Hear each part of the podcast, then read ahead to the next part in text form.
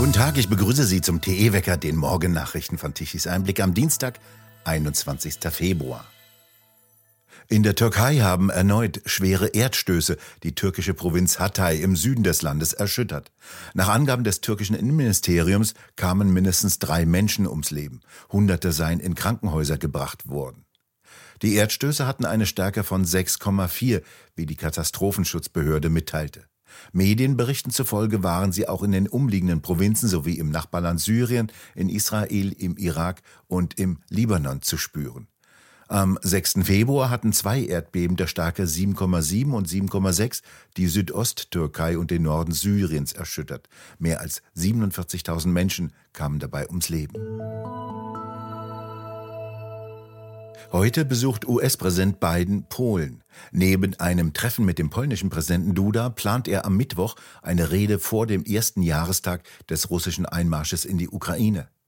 Gestern war er zu einem überraschenden Besuch in der Ukraine angekommen und war in Kiew mit Präsident Zelensky zusammengetroffen.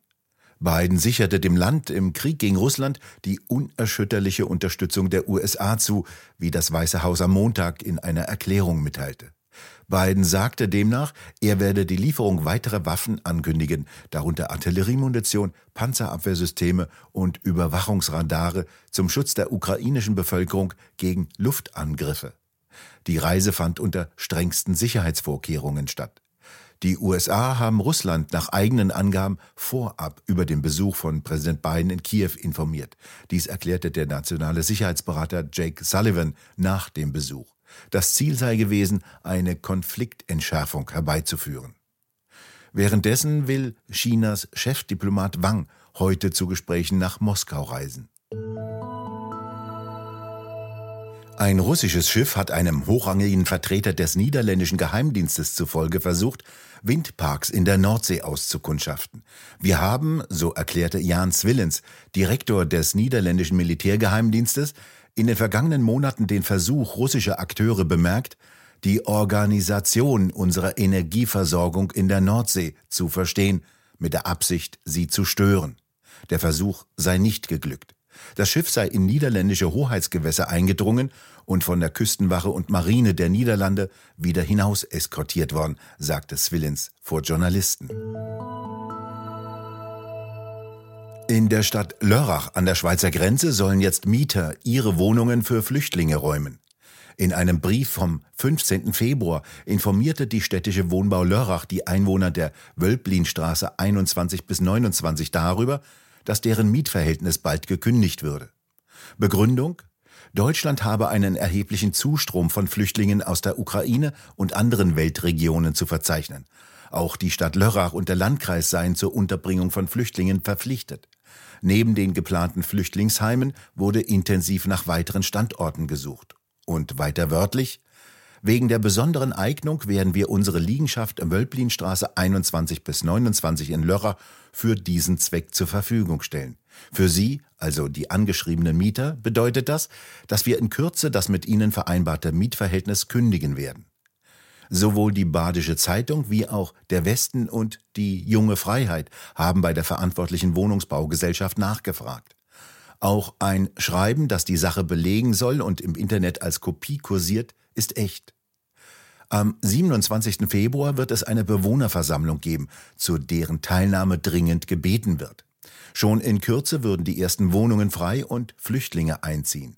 Geplant sei, dass bereits bis zum Ende des Jahres die gesamte Anlage als Flüchtlingsheim genutzt würde. Laut der Westen sollen die Unterkünfte Ukrainern zur Verfügung gestellt werden. Man wolle den Mietern aber beim Umzug helfen und persönliche Gespräche führen, um individuelle Lösungen zu finden, so die städtische Wohnbau Lörrach. In Lörrach sind die Grünen stärkste Kraft. Die Mehrheit des Gemeinderates steht links der Mitte. Bürgermeister ist Jörg Lutz, der der S P D nahesteht. In den sozialen Medien schlagen die Wellen hoch. Dort hatte sich der Brief der Wohnungsgesellschaft in Sekundenschnelle verbreitet. In den Medien heißt es, nicht das Vorgehen der städtischen Wohnungsbaugesellschaft, sondern die Reaktionen darauf seien der Skandal. Das Portal T-Online machte den rechten Shitstorm zum Hauptthema und fragte, ob dieser berechtigt sei.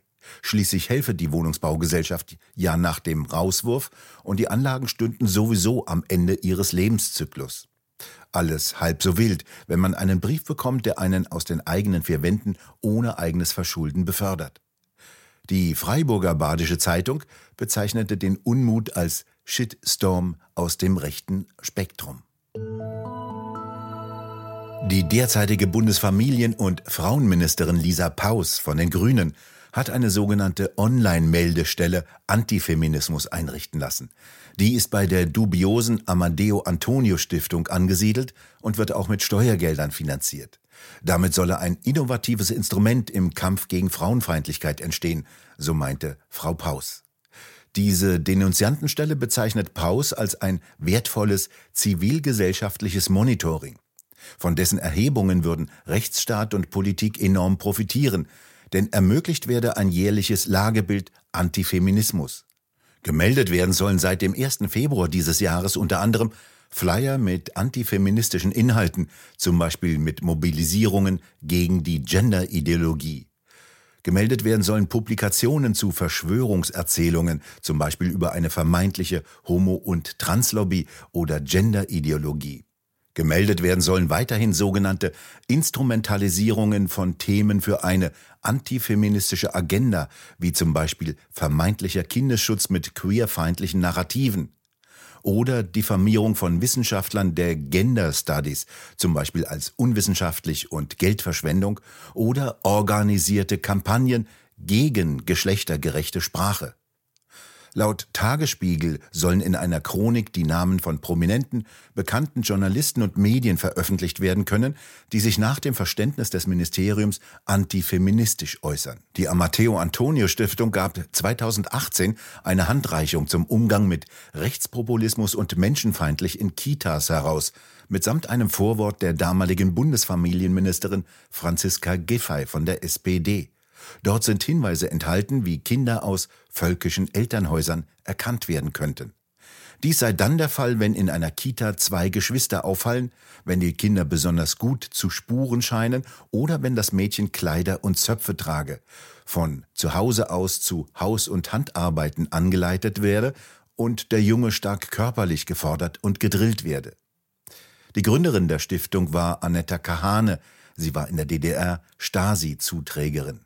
Im März vergangenen Jahres hat sie nach fast fünfundzwanzig Jahren den Vorsitz bei der Stiftung abgegeben. Laut Magazin Cicero weist der Geschäftsbericht der Stiftung im Jahre zweitausendzwanzig alleine an Zuschüssen drei Komma sechs Millionen Euro aus. Der überwiegende Teil stammt aus Steuergeldern, zugeteilt aus den Etats verschiedener Ministerien unter dem Etikett Demokratieförderung. Diese Pläne von Paus haben jetzt auch die C D U C S U Bundestagsfraktion auf den Plan gerufen. Fraktionsvize Dorothee Bär von der C S U erklärte, die Bundesfamilienministerin habe aus der Geschichte nichts gelernt. Sie schäme sich nicht, zur vermeintlichen Stärkung der Demokratie eine Kultur des Anschwärzens zu fördern. Damit lasse sie jegliche Sensibilität dafür vermissen, was unseren gesellschaftlichen Zusammenhang wirklich gefährde und spalte. Sexismus, Anfeindungen gegen Frauen, menschenfeindliche Angriffe, all dies gehe natürlich gar nicht, so Bär.